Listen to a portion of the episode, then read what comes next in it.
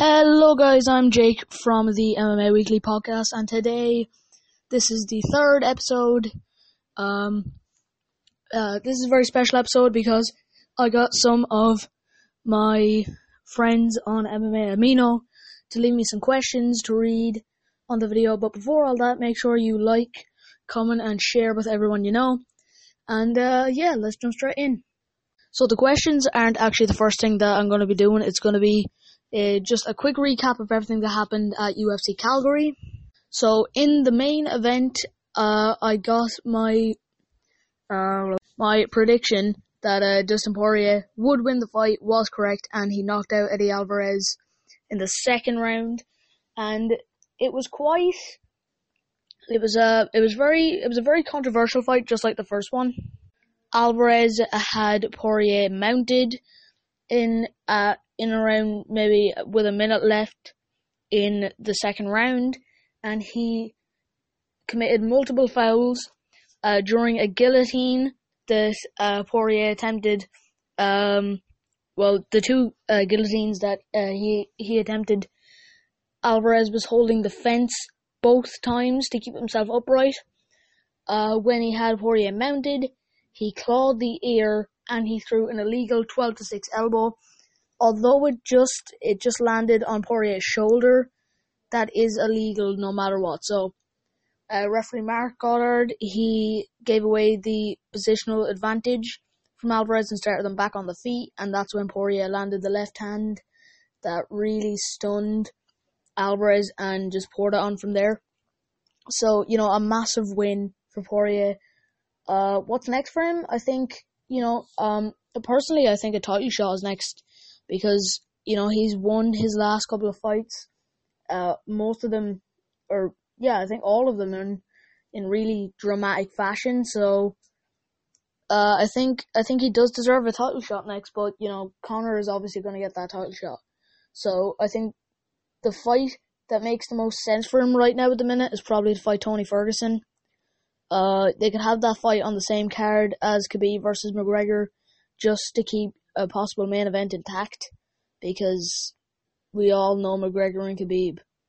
Uh, in the co-main event, in the in the co-main event, it was the return of Jose Aldo versus the number four contender Jeremy Stephens, and I initially said that Aldo would not be able to trade in the pocket with Jeremy Stephens. He needs to stop boxing against, you know, top class boxers like Stephens. And I was absolutely wrong. Aldo came in there with a mentality that he was able to knock out Stephens. Stephens clipped him with a couple of shots early, and I thought that was going to be the end of it. But Aldo somehow pulled his way back into the fight and hit Jeremy Stephens with a crippling liver shot, and Stephens just couldn't recover from there. He protested the stoppage, but um, I feel that the fight should have been stopped. Uh, I thought the fight should have been stopped. I mean, the minute that Stephens hit the deck. So, you know, it's a it's it's a very big win for Aldo. He was really emotional after the fight, and you know he, he's back on track because Stephens he was one of the biggest prospects in the entire division, and Aldo just shut him down in less than a round. So he definitely proved me wrong. I thought that, you know, he was just, he was going to try and trade with Stephens and Stephens was going to catch him early, which he did, but Aldo, he pulled his way back into the fight and just hit him with that, he hit him with that liver shot. Joanna Jędrzejczyk versus Tecia Torres went the way that everybody expected. Joanna, she has to stuff takedowns and she has to just work her kickboxing skills. That's exactly what she did. She won a unanimous decision over Tecia Torres, 30 to 27 on all cards. But I thought that Torres won at least one of those rounds because, you know, she uh, Joanna Joanna was getting clipped a lot more than we've seen her usually get clipped in the past. Uh, she was getting hit, you know, with big overhand rights from Torres. Not really, you know, not really rocking her, but just kind of shaking her up a little bit. So it was a it was a good uh, performance from Torres as well, but she just couldn't get the fight to the mat for long enough to, to really capitalize on anything. So, uh, dominant victory for Jędrzejczyk, but not a bad performance for Torres. Olivier Aubin-Mercier lost a unanimous decision to Alexander Hernandez. Uh, I had Olivier Aubin-Mercier to win this fight. I thought that he was just too much of a veteran, too much experience, too good on the ground. But uh, Alexander Hernandez, he did prove me wrong. You know, I I thought he was a bit of a douche after the uh, Beneil Dariush uh, fake fake glove touch push kick thing. I thought you know it was probably just a fluke. But you know he did prove me wrong. He showed that he can fight on the ground and he can strike with you. So definitely a big prospect in the division. Uh, what's next for him? You know, probably, probably maybe uh, a fight against another veteran, maybe Anthony Pettis or you know Evan Dunham, maybe. Uh, Al Iaquinta, that that might make a good fight. So, um, yeah. Also, just to remind you guys, really, really quick, it is fight week. It is pay per view fight week. One of the best times of the month. So um, go and check out the UFC 227 countdown. You can find it on YouTube. You can find it anywhere. And you know, just wanted to let you know Friday's episode will be a breakdown of that whole card. Well, at least the main card. And the feature prelim, which is uh, Pedro Munhoz versus Brett Johns. So I will be breaking down that fight plus everything on the main card. Just wanted to let you know, guys, because I completely forgot. So, guys, let's go straight into your questions. And the first question is from Hinksta. And Hinksta asks, What are your thoughts on Tito versus Liddell 3? And if I'm being quite honest, I was a, I wasn't really shocked when this happens because a lot of these fights tend to happen these days. You know, Ken Shamrock versus Royce Gracie. When I when I initially heard that the fight was being targeted, I thought it's probably going to be Bellator now, isn't it? Because you know uh, Liddell, he was talking about coming back for a little while, and I thought, you know, my, my actual thoughts on it are, you know, it's it, the fight's not going to be the best now, is it? I mean, it it might be entertaining for as long as it lasts. It, you know, at at this time in not just in their careers, not in their careers because they don't have careers anymore. This, I think this is just going to be a once-off thing. At this time in their lives, they really can't afford to be taking any more damage because Ortiz, he's just been, you know, getting beaten up his whole career, and Chuck Liddell, he retired after three consecutive KO losses, plus a couple of more losses before that as well. So, you know, they were both kind of on the decline as they were going on their way out. You know, Ortiz, um, you know, he was fighting in Bellator, but he retired, then he unretired. But, you know, he just can't hold up to the same standards as he used to. And I don't think Chuck Liddell, I mean, I love, I love Chuck Liddell. I love Chuck Liddell to pieces. But I just think at this time in their careers, can they be affording, you know, to getting back into fight shape, you know, draining themselves to make 205 again? I know, I know Ortiz can definitely make 205 because I mean he's done it within the last year. But can Liddell do it? I'm really I'm really worried about Chuck Liddell for this because I know Ortiz can still fight. He just can't fight well anymore. So I'm not really worried about him. I might be worried about his physical condition, not really his stamina or anything. Just, you know, his physical condition, you know, is he going to be able to keep cutting weight at this age. Uh, but I'm really worried about Chuck Liddell. I'm worried about his chin coming into this fight because it he's I mean, at this time in his life, he really shouldn't be fighting. He's a he's a UFC Hall of Famer. He should be chilling out somewhere, commentating on a fight. You know, like it's it, it's crazy. It it is. So, um, you know, my overall thoughts on it is it's going to be entertaining to some people, but I think you know it's it's a bad idea for both of them because how will this benefit them? It will benefit their legacies. You know, if if Ortiz can you know have that win over Liddell and Liddell could just add Tito, he could add Tito onto the list of names once again. So, you know, I don't think there's anything to benefit for them, but for their legacies, maybe. Uh, the next question from Hingsta is, um, who uh, who is a fighter you'd like to see in the UFC who hasn't previously been in the UFC? And my answer to this, when I first saw it, was just, it was literally just Ben Askren, because I know he's like semi-retired, but he is he's gonna go down as one of the best welterweights to ever do it. You know, he's undefeated. Um, you know, he's a good wrestler. He's just an all-around good fighter.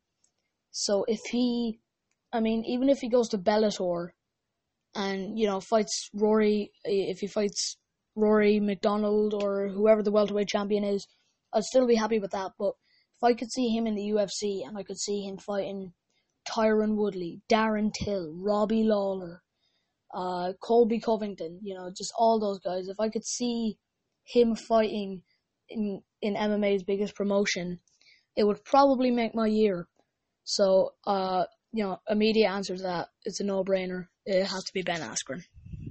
The third and final question from Hinksta is, what are your thoughts on the 12 to 6 elbow being an illegal strike? And whatever I say, I'm still gonna get controversially acted upon uh, is because it's just such a controversial topic in MMA, the 12 to 6 elbow. And if you don't know what the 12 to 6 elbow is, it's when your elbow goes like on a clock format, when it goes from 12 o'clock to 6 o'clock, so straight down at, at a 90 degree angle. And the reason they banned it is because it's, it's, it's overpowered basically. I mean, it breaks bones. Yeah, It can break bricks. And there's, there's a lot of, there's a lot of things that you can break with that elbow. And, you know, the most notorious person for using that uh, is Jon Jones in his fight against Matt Hamill, where he got disqualified for using it. And if I'm being honest, I think it should be legal, okay? Because it's a fighting technique. I know it's really, really dangerous and all that, but so is getting a normal elbow to the head. I mean, I mean, if you train for long enough, you could break bricks with a normal elbow. I think, I think that, you know, because Eddie Alvarez used it in the fight and it is currently illegal and I can see both sides of the coin, I can say, oh yeah, definitely, he should have been taken out of the mount position for using it. It's an illegal strike. It could have broken Poirier's elbow or his shoulder or his collarbone or anything. But if they if they legalized it, I wouldn't be upset at all. I, I'd be happy because fighters could start to use that technique more often. The next question is from Formaja, and he asks Was Nick Diaz serious about returning to fight? Will he get out of legal trouble or face prosecution? And I can only answer about one half of that question. Is he serious about coming back to fighting? Yes, I think he is. I think he is serious about coming back to fighting, but he needs to start to get his life together again because if you follow his Snapchat story, literally every Saturday night or every night for that matter, he's out smoking weed, out partying, all that. And, you know, he really needs to pull himself together because, I mean, literally five days after he got off his USADA suspension, he got suspended again.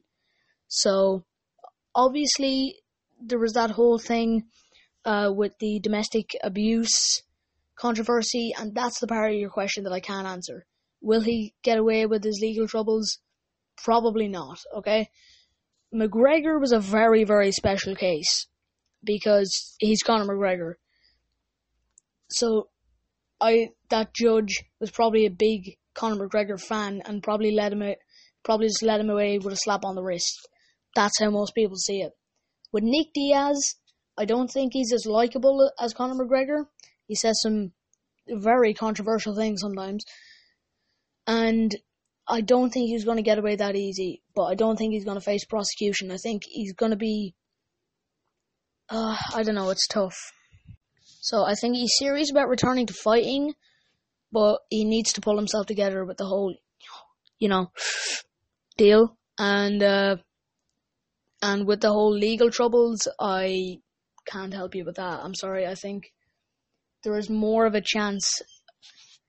I think there's more of a chance of him facing, you know, maybe a bit worse than McGregor, maybe like 10 days community service and maybe a couple of, you know, like a big fine or something.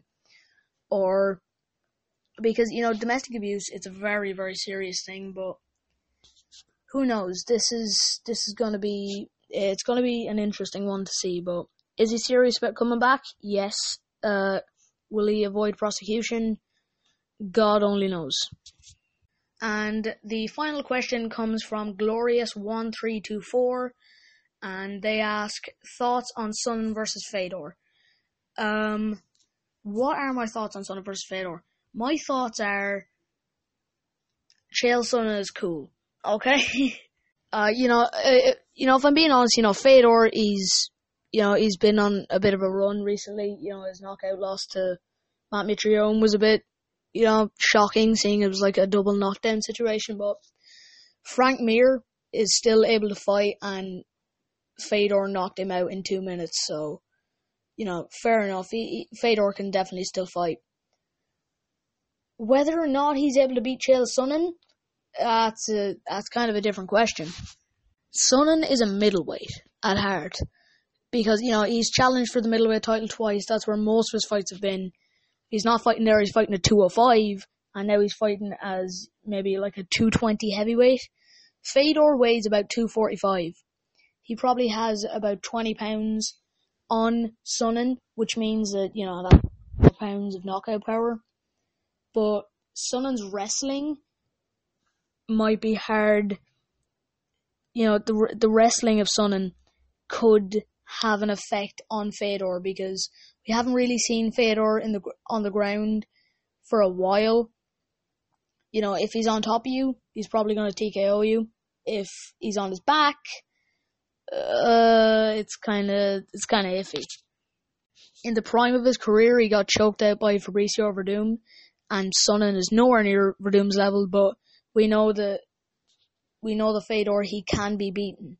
He can be beaten with the use of jiu-jitsu and grappling and all that. But I mean, if Sonnen starts to get reckless against Fedor and he runs into one of those big right hands, I think he goes to sleep. I think if Fedor times his shots right, and you know he strikes when Sonnen is you know shooting him for a takedown or coming in with a big left hook, and he just catches him on the chin, I think Sonnen Sonnen is out. In regards to who wins the fight, I think Fedor does.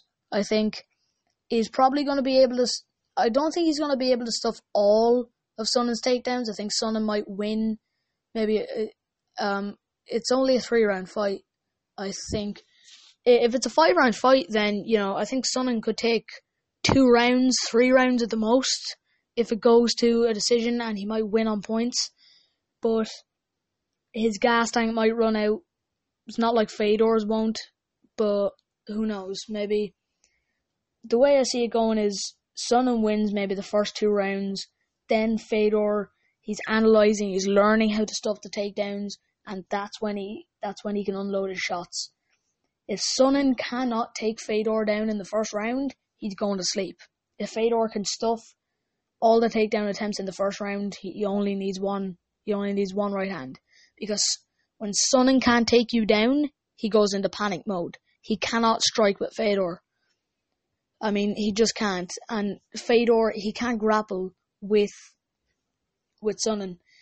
If he's on it, if he's on his back, he shouldn't be looking for Kimuras and guillotines and some fancy BJJ sweep with some Portuguese name on it.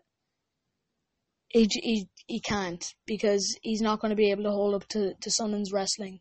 So I'm going to say that Fedor takes this one. I think he stuffs, you know, most of the takedowns maybe by the third round, and then he picks Sonnen apart with that right hand. Just some more things that have been sweeping across the MMA spectrum since the last time I made an episode. Uh, Dana White said that Conor McGregor probably will be getting the title shot, but we all know he is 100% going to get that title shot because I mean, the UFC pay per view sale, the UFC pay per view sales have been going down a lot recently. So, you know, he, they need they need him to get that title shot. Uh, he was also speaking on DC versus Brock Lesnar, and he said Brock Lesnar, you know, he's re he's re-entered the the USADA pool. You know, he has to wait six months to be in it, and for his suspension to be over, and then they can book the fight. Uh, Daniel Cormier said that he want that he will try and book a fight for this year, and it will be at light heavyweight, defending the 205 pound title. Who that's going to be against, we don't know, because I mean, Ilir Latifi, Jan Blachowicz, they've all been, they've all been, you know, the number eight, the number nine guys in the world, but this year they've just skyrocketed into the top five of the division, and you know they could, they they definitely could fight DC, but I think DC would just give him a one-sided mauling. I think probably, I think Latifi probably has the best chance because he has a better wrestling game and uh, an, an ever evolving striking game. Blachowicz is a good striker, but his ground game, uh, I mean, DC could come out with one hand tied behind his back and still take him down. So, I think Latifi would probably be the better choice and probably be the better fight. But I think Cormier beats everyone in the light heavyweight division right now. And maybe with the exception of Alexander Volkov, everybody in the heavyweight division as well. Um, so yeah.